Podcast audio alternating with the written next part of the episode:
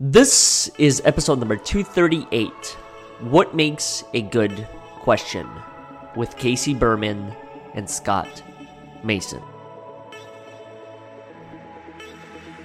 Welcome. My name is Oleg Lougheed, and this is the Overcoming Odds Podcast, where you get a glimpse into the stories of individuals who have overcome adversity, suffering, and struggle in achieving their personal success. This podcast was built by you and for you, to help you overcome adversity, suffering, and struggle in achieving your fullest potential.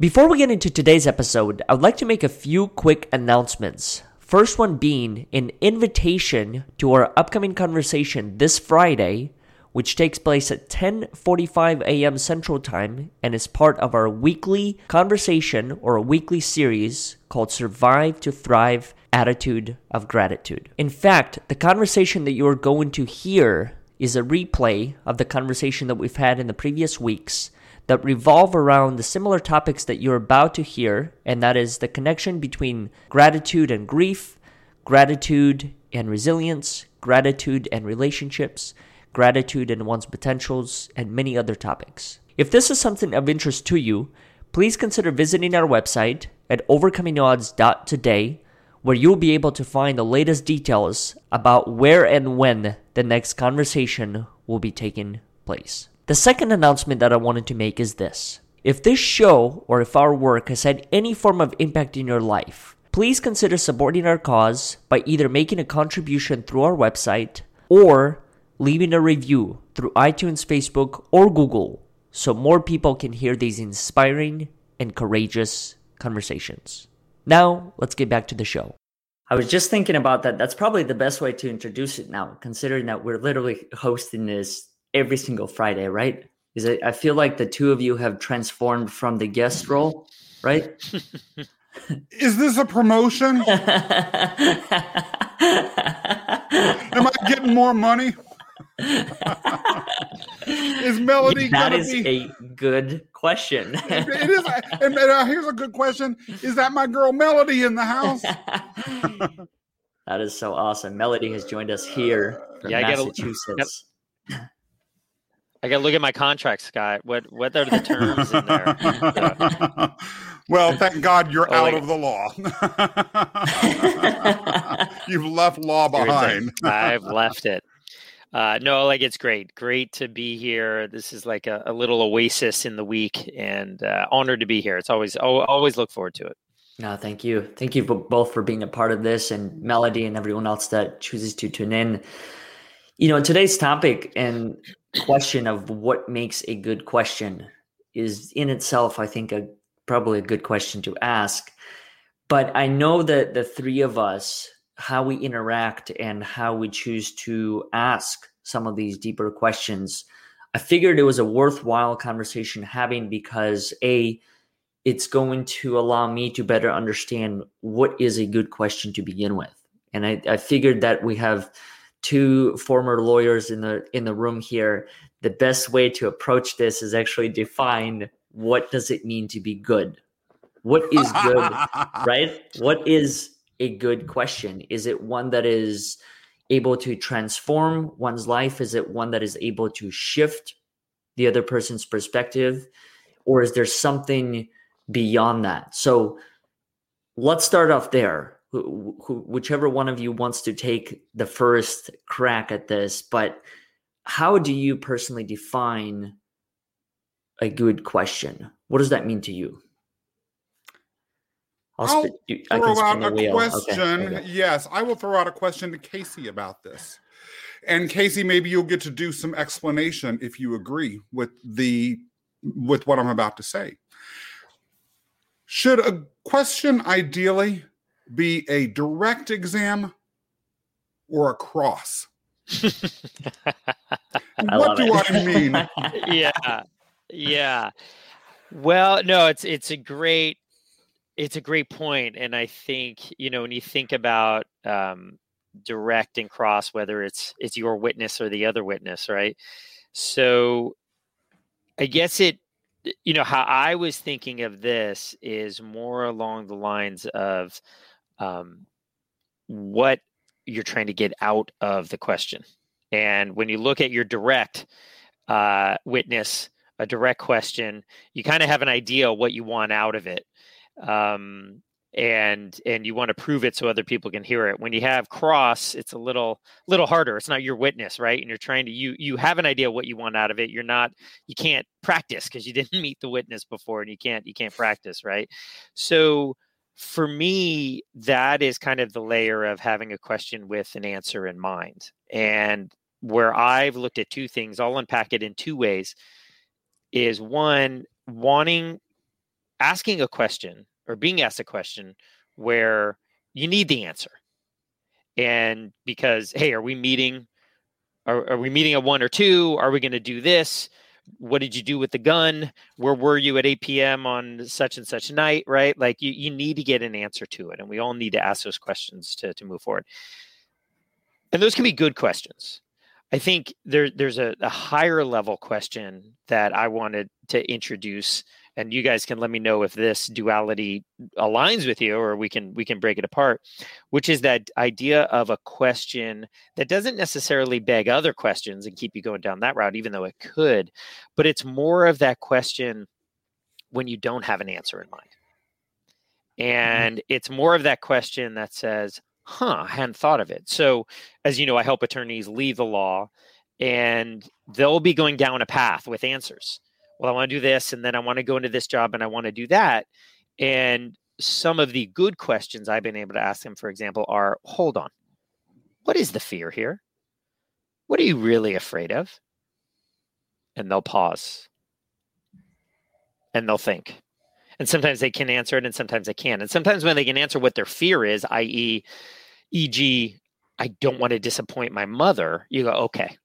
Now I see where this is going. Let's just stare this fear or obstacle blocker. So I sort of look at what makes a good question. I think it helps you move forward. Okay, great. We have the answer. Let's move forward. I think also a good question helps you see things that you otherwise weren't seeing, and makes you kind of course correct in your life. So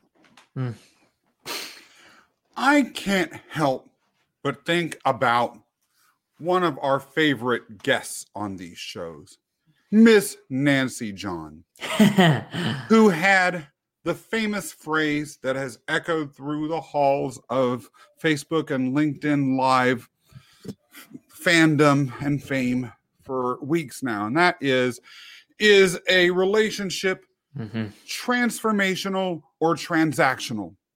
And hearing your answer, Casey, and thinking about Nancy John, and thinking about what I suspect is the true meaning behind your question, Oleg, I wonder too whether questions can be similarly categorized into the transactional versus the transformational. The transactional is where I have an answer in mind. I want you to say yes, or I want to get a discrete piece of information. Is this podcast on at 11:30 or is it on at noon? Yeah. Right? Yeah. That's a transactional question. Or did you or did you not kill that person? Were you in that room? Yeah. A transformational one is to me one in which thought is triggered, but without an indirection that is predetermined by the questioner. However, I will throw one other thing out here. I like that. And that is a fundamental rule of power dynamics that many people often forget. And I personally love it when they do, is that the individual asking a question is the individual who has power in the conversation. And so by asking a transformational question, you are also having a power, you're instigating a power dynamic, but you're also, you might not be leading the answer, but you are creating a force in the universe. You are exercising power in that your question is the agency for change that may result as a result of that transformational answer. Wow. I never thought about it that way, but it makes sense as far as having or being in that position. And, you know, I have oftentimes looked at people who moderate and facilitate some of the conversations, looking at them through the same exact lens, but I can't say I've ever approached it through just what you just described, Scott. And that's looking at it through that component, that there is a level of power and authority that gets inserted into the conversation, whether or not it's one that's, I don't know. I mean, I feel like it's not even acknowledged. It's something that's maybe just, it happens the way it happens, right? I think so. I think sometimes also ego needs can blind us as to the full spectrum of interplays that are occurring during a conversation. Ego can drive people to express their feelings, their opinions, their expertise on particular facts. It can cause them to talk.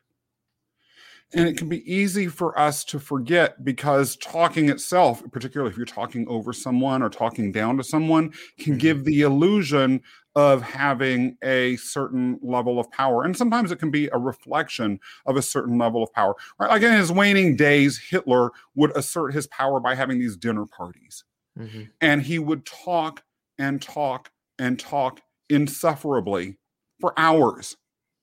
And his minions, who, by the way, deserved every bit of suffering that they got, had to suffer through this for hours and hours and hours. They all apparently thought he was a lunatic. It was boring. He didn't know what he was talking about half the time. But his way of asserting power was to talk, talk, talk. That being said, no one dared to interject and ask a question.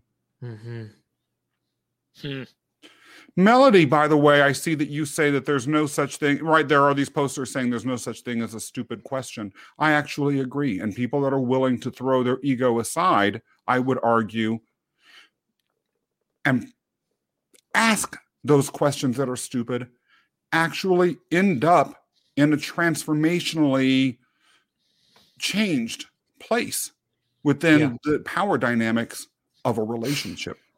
Do you all agree, though?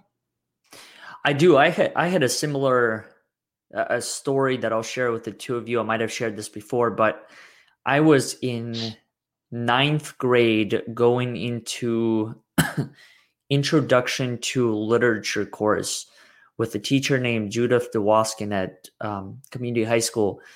And I remember prior to that for many, many years thinking that there was this concept of a stupid question.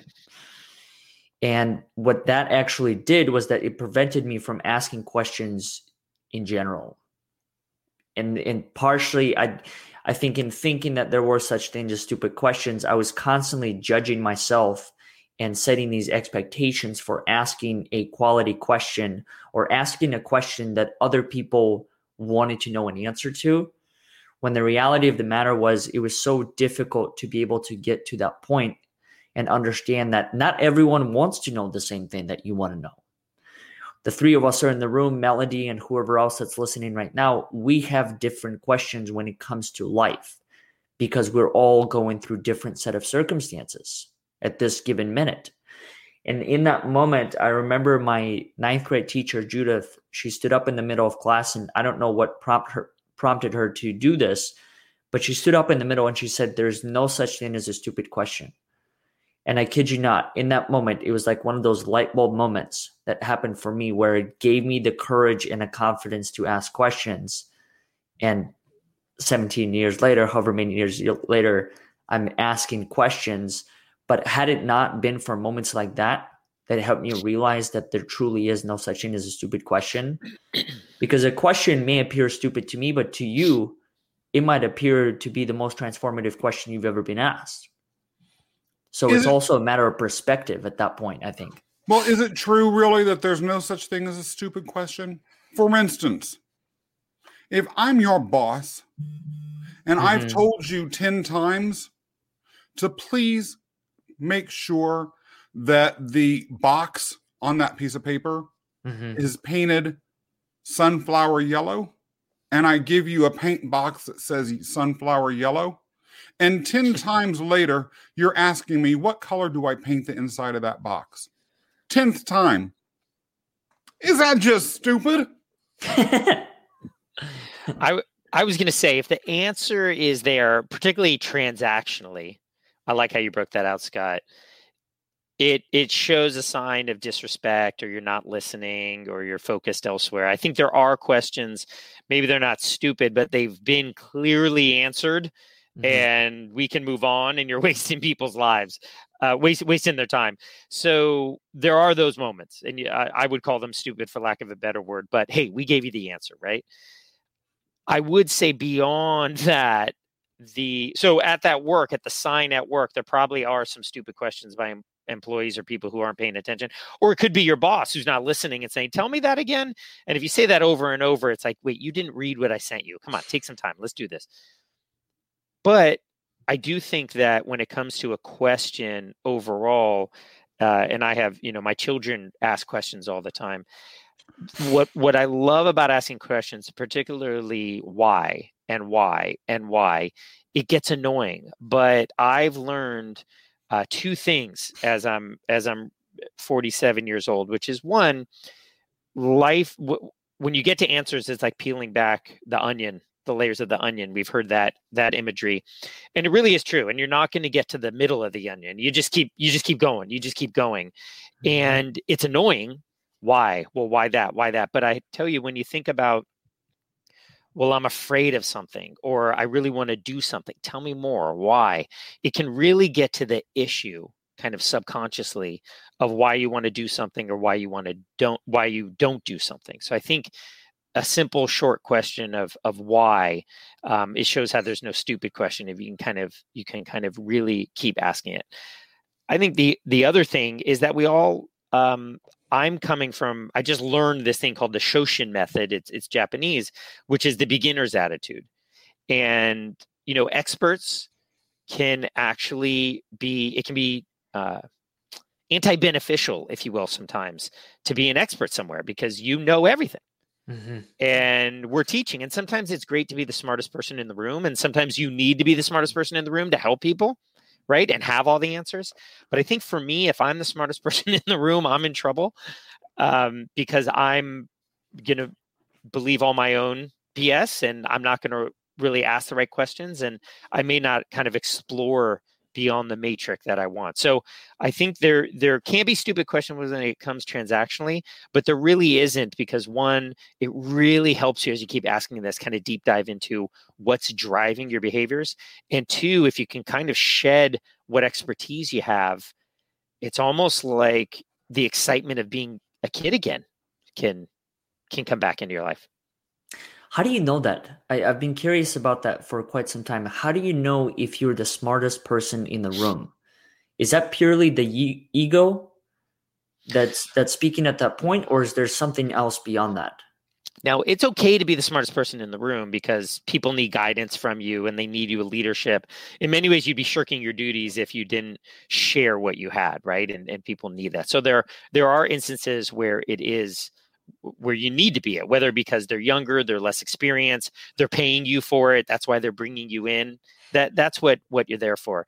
But I think from my perspective as a person, if I'm the smartest person in the room, I don't go running out of the room right away, but you also go, okay, how am I going to learn from this? How am I going to learn? Even if I'm advising, how am I going to learn from it? I think when I'm not the smartest person in the room, optically on the surface, my ego will get hit by that. How do I look smart? How do I be big?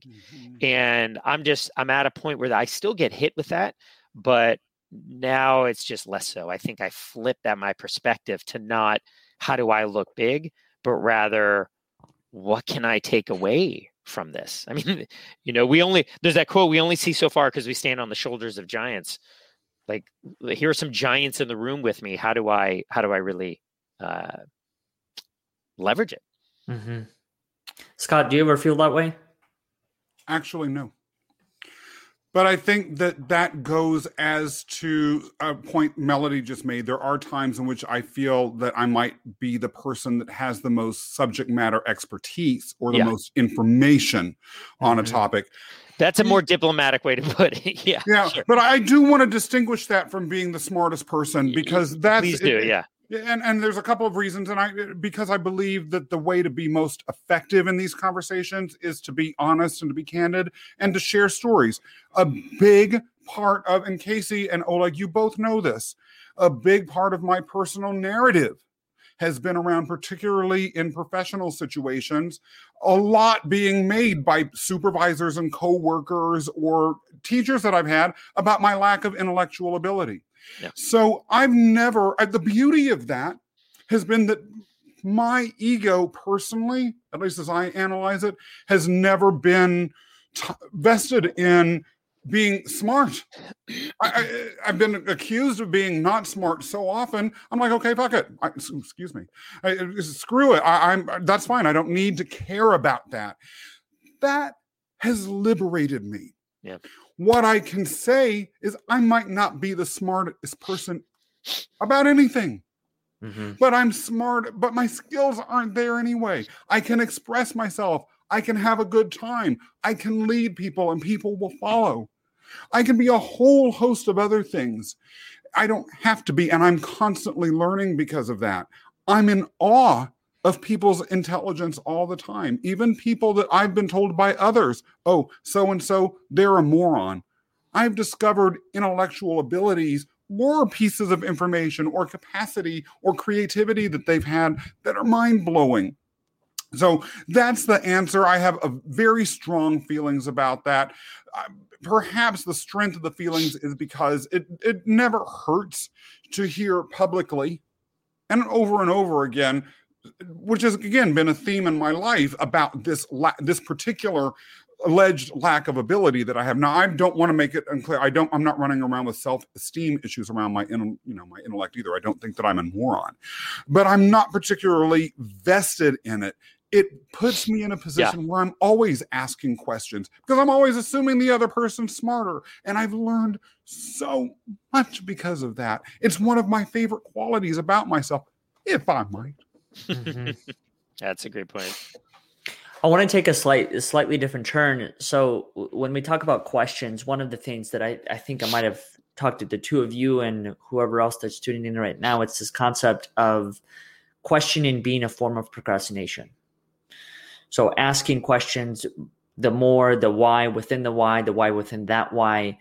Do either of you believe that there's a connection just based on your own personal experience, lived experience that you've had throughout your life, where questioning, as beneficial as it was, it truly wasn't helping you get forward with whatever it is that you envisioned? So do you believe that there's a connection between questioning and procrastination? That is the question. Yeah, I'll take that. Sure. Without a doubt. Procrastination is self-sabotage. Procrastination is the ego, if you will, jumping in when you're looking to make a transformational change. So procrastination is not putting your shoes out at night so that you don't jog in the morning. Procrastination is not signing up for the healthy food delivery service, even though you know it'll help you lose weight and make you eat better and so on. Procrastination is not writing the blog post, not starting the podcast and all of that. And it's a fear. It's the idea of, oh, don't start that podcast. Who wants to hear from you anyway? It's the fear of rejection. It's also the fear of success. This might actually happen. And if I become a successful podcaster, well, it's not familiar with me. It's a fear of the unknown. So procrastination protects you from the fear of the unknown. So there's many ways to procrastinate. And one vehicle could be questions and just analysis paralysis. So but in that sense, it's not the question. The question is just the tool. It's not the question that's necessarily bad, if you will. It's the fear that is driving the self-sabotage, the procrastination, and one of the tools this person is using to stay stuck is asking a bunch of questions, right?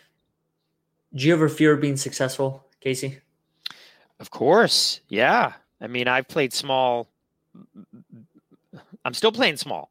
I think that I've talked with the two of you about, you know, it's time for me to start playing bigger, and not bigger in a conceited way, but bigger in just not being afraid of things, just doing things, taking things on.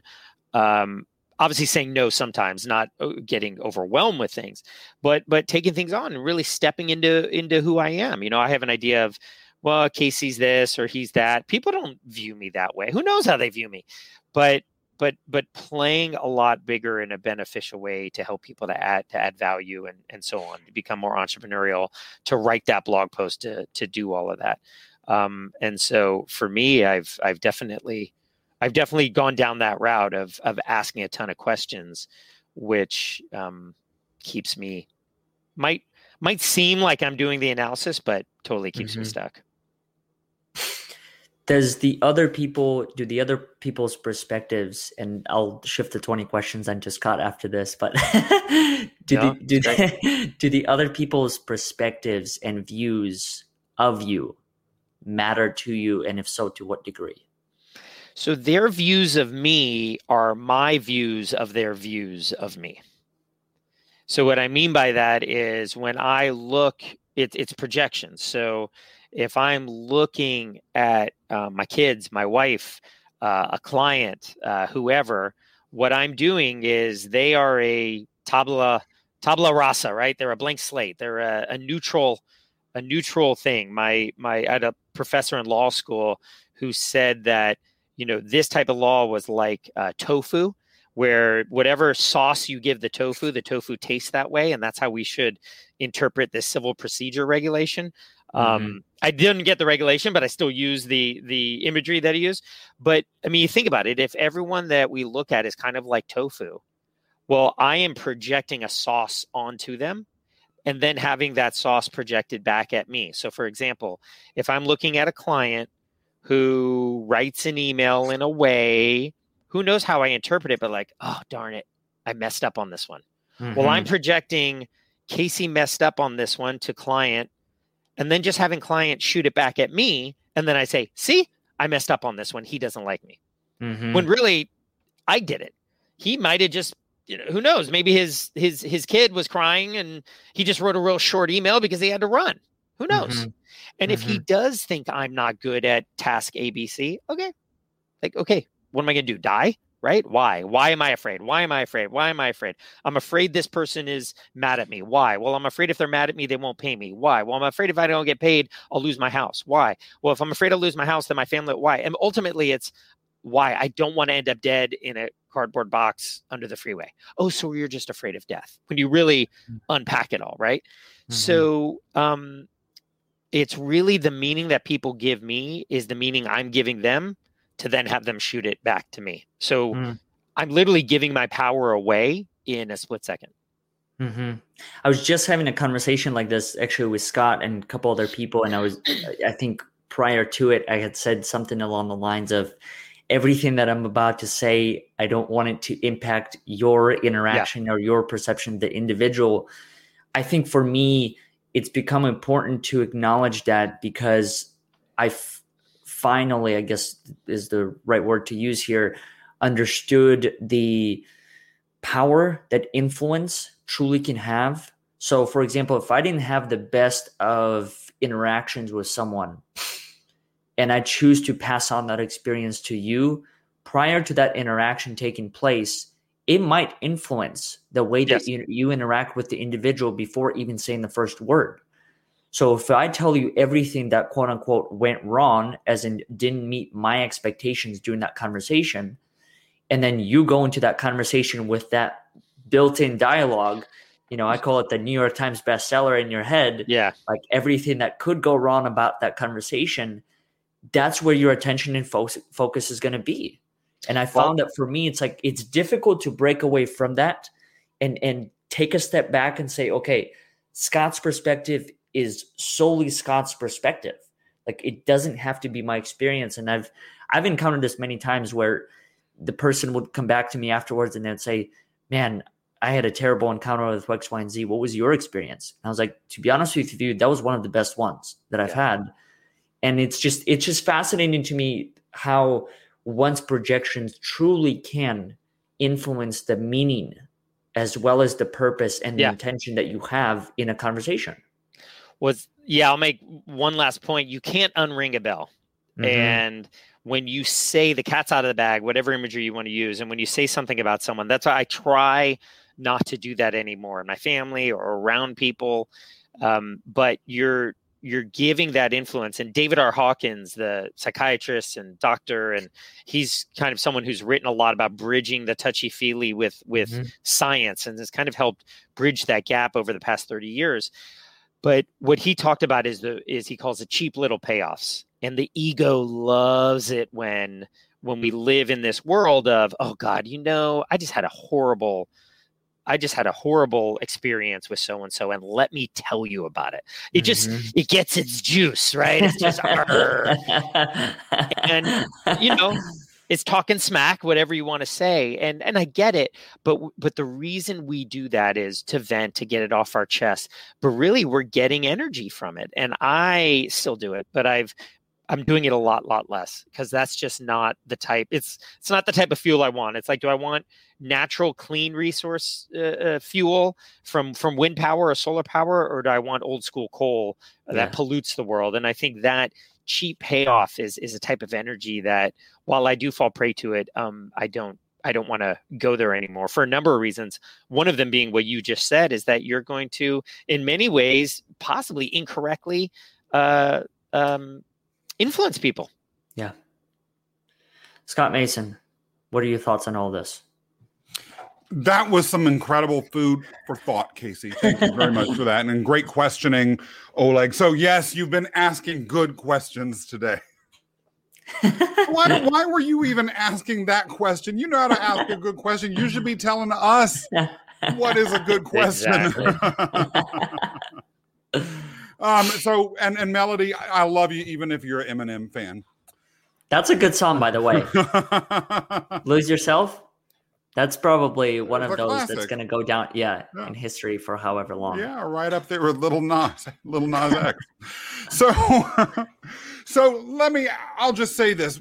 I'll step back to the original question. There was so much to unpack in what Casey said. I'm mentally overwhelmed by it.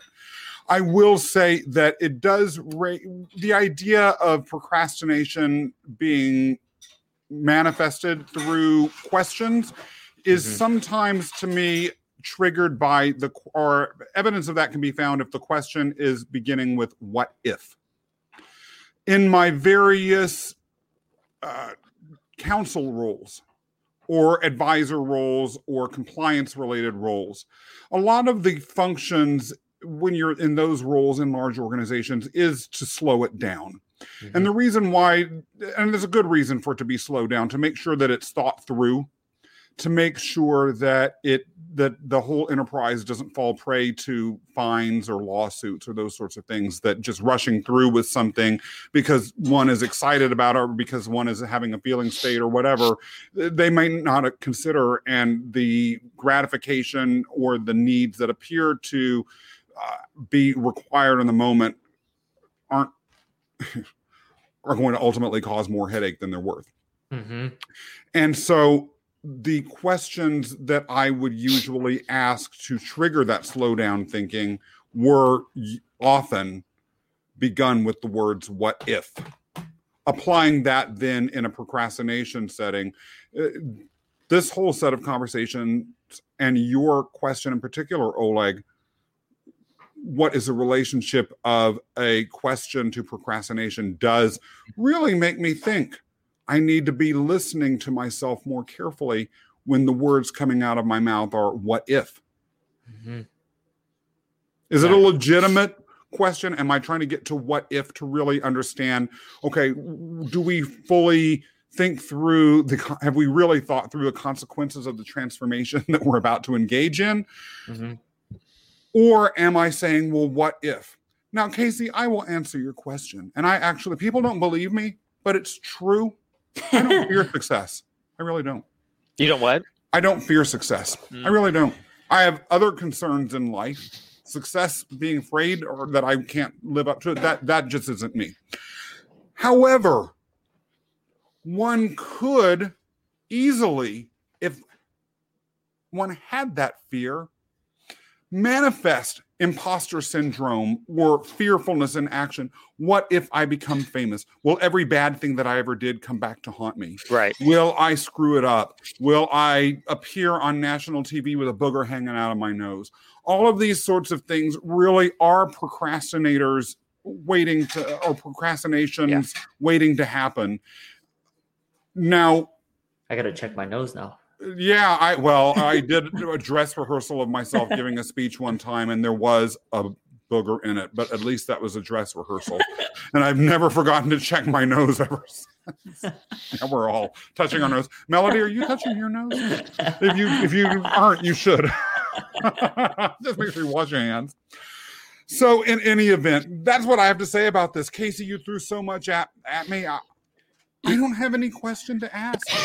Except, Oleg, what do you say to move the conversation from here so Casey doesn't have to have the last word again? I guess I'll throw a question out. Why is the fear of the unknown so scary? Whatever your unknown is, whether it's success, maybe it's, why is the fear of the non-familiar, even if the non-familiar is so great, $1 million, a great loving relationship, whatever it is, why is the fear of the non-familiar or the fear of the unknown? And that could be a whole sequence answered in 30 seconds or less, but that, why does it paralyze us? We were both predator and prey in our early days. We have predator instincts that I believe probably are related. And yes, that was my UPS person right outside ringing. I appreciate everyone's patience with that. We have the predator instinct that it informs a lot of our behavior. But we also had to protect ourselves from animals that wanted to eat us, particularly at night when we could not see. And therefore, we're facing the unknown. Yeah. And that also, by the way, has something to do with one of the most transformational relationships in the entire history of humanity, which is our relationship with the animal, the common ancestor of wolves and dogs. Yeah. How do we move past that though? Because I can't speak for everyone, but we're no longer in the jungle being hunted by tigers and lions and bears. So how do we transition? How do you understand a possible transition out of a mindset like that? Scott, are you taking that? All right. Casey, please. So, yeah, and that's a good question. I think that was the question I meant to ask. So I think intellectually and consciously we realize there's no saber-tooth tiger walking down our asphalt street. And Scott, you nailed it. I mean, you're absolutely right. That's sort of the lizard brain, as they call it. That's where it comes from. So thank you so much for that. And I think consciously we get it that there's no saber-tooth tiger. We replace the saber-tooth tiger with general anxiety, with our boss, with that person won't like me, with social disapproval. There's a lot of new saber-tooth tigers and bears that we replace that with. So then you say, okay, I realize my boss is not going to literally come and eat me in the night, but he or she is going to kill me in another way, fire me, shame me, give me a ton of work over the weekend, and sort of hurt or kill me in another way. So then the way I look at it, there's two ways that I've trying to do it. One is to change my beliefs and just have a different belief system that he's actually not killing me, he or she, my boss. It's good for me. The universe has my back. This is actually a challenge, but it's not a bad thing. It's a good thing. Don't get worked up about a challenge. You can do it. And then I wonder if it's deeper than just a belief, and it's whether it's my identity. Am I the type of person that can handle this? Am I the type of person at my core? Because if I'm sleeping around the fire, 70,000 years ago, some people got eaten by the saber-toothed tiger and some didn't. And it could have been luck, but also, am I strong enough for this? And not in a zero-sum game strong, but more of, I can do this. I can handle this. And this goes back to the projection. What am I going to project onto that person? That Casey's weak. I told you they don't like me. Oh, I knew this would happen. Or, hey, I got it handled. We'll find a way. I'm going to do this. So for me, I've heard a lot about belief shifting. I wonder if it's even deeper and it's at the identity level of who am I? So then you go, well, I'm Casey, you're Oleg, you're Scott. Where all the sages have told us is that you as you're right, you cannot fix this, which seems helpless, but you is the ego. You is the matrix. You is the separate.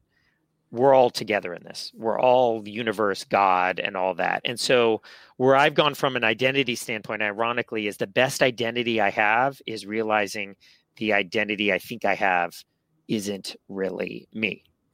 It is when I need to play in this game called life, but I think the most power I get, and I know why born again people and people who are religious, they have that blind faith. You similarly need kind of blind faith in just energy and power. I don't know if liberal or atheists will really connect with this, but you find some connection with an energy that is an identity that's other than your own separate sort of dualistic. I'm separate from you, Oleg, identity. I just riffed a bit there. Does that make sense? Or is it possible to understand one's identity without having to label? That's a great question, right? Like, so let's go back to Scott's example. We're around the fire and we're sitting there. And one way that humans, even Neanderthal humans, were different than animals is we had language, and we were able to, instead of just saying there's a saber-toothed tiger by the river, be careful. We said, which primates can do, we said, Scott, you do this. Casey, you do that. All of a sudden, we gave ourselves labels, right? It could have been grunts back then, but it was labels. It was a name. It was an identity.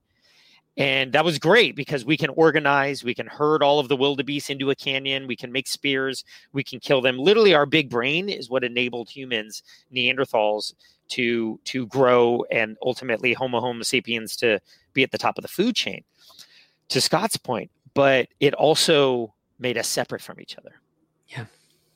And you're Oleg, you're Scott, I'm Casey. One of us is going to be higher, one of us in the middle, one of us at the end, whether it's money or stature or whatever the case may be. And when we had, ironically, this great, beautiful thing, language and culture, which helped us become who we are, also put these labels on us, and it separated us. And all of a sudden we're like, oh, I'm Casey. I'm different than Scott. I'm literally this body. And I think that's what we've been trying to get back to is when we say God and one and source and all that is literally to say 70,000 years ago, we created this thing called language and culture. It was good, but it also separated us. Let's all realize we're not separate. Wow. So you're right on, Oleg, about the label. Like that's kind of been our downfall to anxiety in a certain way. Yeah. I was just thinking about it recently. I think for me, the way that I understand labels is that sometimes, just like you said, they're beneficial, but other times they can create more confusion when it comes to really being able to get to the core of certain things or meaning. I mean, this whole pursuit of trying to understand who am I, why am I here, what am I doing? If that was something that theoretically was given to every person by whoever, whatever power, then why are so many, if not all of us to a degree, are still actively in pursuit of such questions? And, part of that, I think, at a tactical level is we humans function through language. What makes a good question, written and verbal? And we think that's a be all end all. I mean, as lawyers, Scott, you wrote a tight agreement and this is it. The final document, we're all in agreement. And It's still, you could still find gaps in it. You could still sue later on. Section 2.2 is unclear. I interpret it another way. And it's really opened my eyes recently realizing that language sucks for communication. What I mean by that is the world is vibrational. We're the universe, God, the universe speaks in vibration. I mean, we know the famous example of animals being able to sense an earthquake coming, and we have no sense of it. It didn't say, hey, an earthquake's coming. It's the vibration of it all. There's the vibration of good energy. There's the vibration of Wi-Fi waves and electromagnetic and all of that. And so I think we're actually very poor communicators, but we think we're doing a great job with words. If we could only, and this is why meditation and connecting is so huge. If we could only tap in, this is why people do ayahuasca. This is why they do mushrooms, because they tap into a vibration that we otherwise can't get when we're sort of at our low state. Mm-hmm. So I also think that when it comes to language, there's so much more than just having the ability to communicate in the spoken word. I mean, there's the assumptions, the courage, the confidence, whatever else that also plays a role. I was sharing with the two of you how within some of the other instances in my life where I would hear one person say one thing, but something completely different actually ended up coming from it because they interpreted it differently. So, I projected, and I assumed that, okay, if Casey said he can't do this, but I'm assuming he can do that. So it's just a really interesting dynamic, like how all of that works. And it just says that it's so much more complex than just solely the spoken or the written word. Then there's the courage to actually communicate what it is that you believe, having the trust that, okay, I'm not going to judge you, but I'm going to accept your remark for what it is. And then there's also, I think, maybe a question within that, and that is, to what degree do I really know what it is that I'm trying to communicate to you? Well, and that I asked my engineering friend, he's a developer, he creates software, years ago, why do you have Java? Why do you have Ruby on Rails? Why do you have all these engineering languages? Just write it in English so we can all do it. Just, and he said, okay, simplify. Like, what the heck? Why are you doing this? And he said to me, because the English language is inexact. So if you were to write, and this is an engineer, I mean, he's not a philosopher, right? He's not a very touchy-feely guy, but he knew it before, many years before I just started thinking about this last Tuesday. But he's like, if you want a red button, what are you going to write? And I was like, well, red button. Okay, well, how big? Is it square? Is it rounded edges? What type of red? What Pantone? What does it say? And so when you think of these engineering languages, which I don't know, they get to the exactness that you want. Now, it's difficult to have an emotional, empathetic conversation talking through Java, but you get to what you need specifically on the web page or in the app. And so I think, if our language was so good and focused, we wouldn't need a thesaurus. Why do we need synonyms? We need synonyms because everyone says it in a different way. That's a really good point. Scott Mason, what are your thoughts? There is some ambivalence I have about what Casey has just said, although there's a profound level of consideration that I have to give it. And given the imprecision of language, as well as the time I personally need to process things, like what Casey just said, is going to really limit my response. So let me just put out what my little mind can. First of all, one of the hallmarks of our type of intellect is that it exists within individual bodies, and to the best of our ability, at least as we have evolved, is not hive in its nature. I read an interesting discussion once of insect intelligence. Insects, to the best of our knowledge, according to this piece that I read, don't really have individual identities at all. And their intellect, their mind, is essentially divvied up into different components that are spread out within the minds of the particular insects. And so you see insects as a group being able to, with the combination of all of these sub minds coming together as a single mind, act as a single body driven mm-hmm. by a single mind in a way that mammals don't.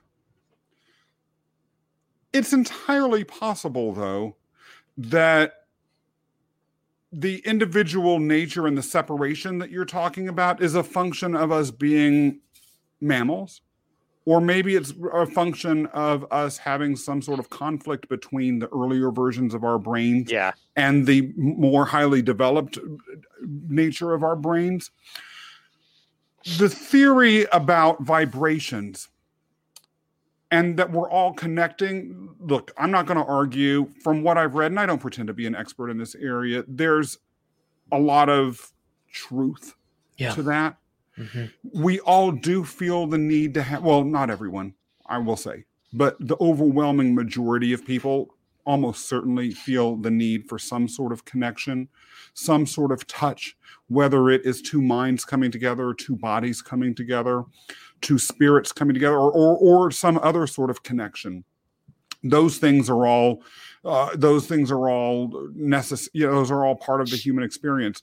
Do they represent some sort of overall drive to be part of a collective mind? Or is it just something that we need to provide us with sustenance and nourishment? Then we go back to our own individual growth and development. That's the unanswered question to me. Mm. And so I can respond yeah. going back to the theme of this show based on my gut opinion, which is admittedly less informed than a lot of people are on this topic. But I can also view everything that Casey just said as the trigger to a whole other set of transformational questions. Yeah. Mm-hmm. Wow. Obviously, with that said, and just a topic, Casey, go ahead. I was going to say, great. I love that point about the insects, you know, how they're able to connect in that way to get one thing done. And either probably have their own, obviously, individual minds, but then all come together in a way that seems to be the exception when it comes to humans or mammals. So I had to look that up. I don't even know what that means. I'm still sitting here just trying to question yeah. and process, like, what would it mean insect to not have the same understanding or form of identity that I have? I am this, I am that. Not have those things, not be able to identify or have certain affirmations or whatever about who you are as an individual. Like, what is your level of observation of who you are become at that point? And part of why I am a little bit resistant with respect mm-hmm. to what Casey is talking about. A fundamental human need is that of self-expression. Mm-hmm. And yeah. self-expression inherently has embedded within it conceptually the idea of an individual identity, as opposed to all of us simply saying, I'm part of this. We're all one. Well, not even having the word I'm. And it is hard for me to conceptualize what that might look like because it's so outside of my realm of experience, but to simply experience the world as part of something else. So how I put it is that I think the great sages of the past, Buddha, Jesus, and there's many others. I think St. Thomas Aquinas and even people in the past century.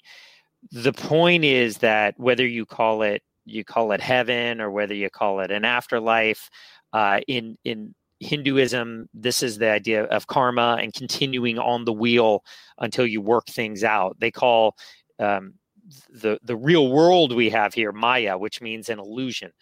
And so the idea is that ultimately, when you work out your karma, you work out these things, you then leave your body and you connect with the bigger source, right? The white light. And so we as humans say, oh, no. I don't want to connect with a white light and be with God and do all of that. There's all the jokes about heaven because, like, I got mm-hmm. stuff to do here. I mean, mm-hmm. who's going to watch the news? Who's going to self-express? Who's going to have the drama? Who's going to go get beers on Thursday and bitch and moan? Mm-hmm. And the point there is why do you want to keep getting beers on Thursday and bitch and moan? Right? Well, we want to do it because it's what we know. And it's self-expression, whether it's beneficial. And it's beyond just bitching and moaning. It's like, well, I have things to create. I have art to create. Got it. It could be good or it could be bad. The point. So then you say, well, I'm not ready to kind of float up to this, I guess, this beautiful thing where we're all one, because I'm a human. I like being my identity. I like being different. Mm-hmm. So the way to kind of reconcile that, to have your cake and eat it too, is to continue to be who you are, to wear the clothes you want, have the label, but just have this sort of line to the white light, to the fuzziness, to all the good stuff going, I know this is an illusion. It's a real illusion. It's a dream. We are in a real illusion now. Like, you know what I mean? We are real, but it's still projection. And so you kind of have your cake and eat it too. You're in on a little secret where you say, okay, I can express myself. I can do these things. I can wear the clothes, drive the car, spend the money, have the senses, drink the good wine, laugh at the good shows, whatever it is. But I know this is all just kind of a game. Mm-hmm. I know I'm connected to whatever, however you want to say it spiritually. Why do we do that? For me, that alleviates my anxiety. That lets me know that saber-tooth tiger on the asphalt's not a saber-tooth tiger. It's all good. I can handle this. This helps. This has helped me shift my identity because I'm part of something bigger. Now, I've gone down that route, but I don't want to give up Casey Berman. Mm-hmm. I don't want to give this up. And maybe when I'm older, I'll say, fine, I'm done. Let's go to the white light. I've used my time on Casey Berman, right? But right now I don't want to. So to kind of find that balance, I also try to connect to the sixth dimension, if you will. I try to see dead people. I try to, whatever phrase you want to use, because I'm not ready to give up the senses yet, even though I know the senses are just sort of this real illusion. Hmm. Here's a good question for both of you, or what I perceive to be a good question. And that is, what are some ways that people can connect with you? Yeah, I'll go first. End with Scott. LeaveLawBehind.com. I help unhappy attorneys leave the law, write about a lot of transformational change, and really help those miserable, unhappy attorneys see that there is a better way. So check me out, LeaveLawBehind.com or Casey@LeaveLawBehind.com. Scott Mason. Reach me at speakerscott.com if you are interested in having me as a speaker at your virtual or live event. And go to purposehighway.com for my podcast, Scott Mason's Purpose Highway, which explores the stories of entrepreneurs, thinkers, influencers who have connected to their higher purpose to build a better self and a better world. Mm.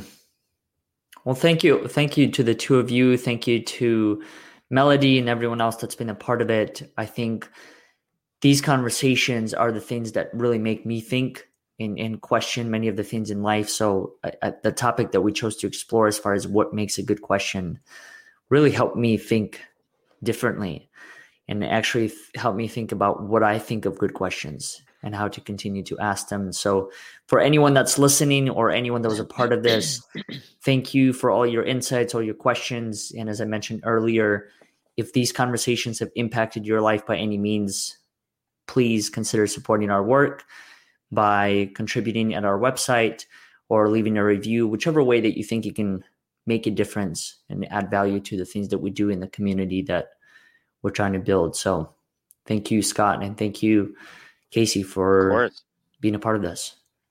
Thank you. Thank you.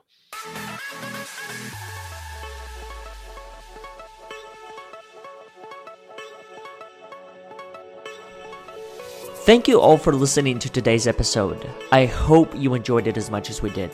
If you haven't done so already, please consider subscribing to our future episodes so you can receive all of the latest content. Also, if this show has had any form of impact in your life, please consider making a contribution through our website or leaving us a review on iTunes, Facebook, or Google so more people can hear these inspiring and courageous conversations.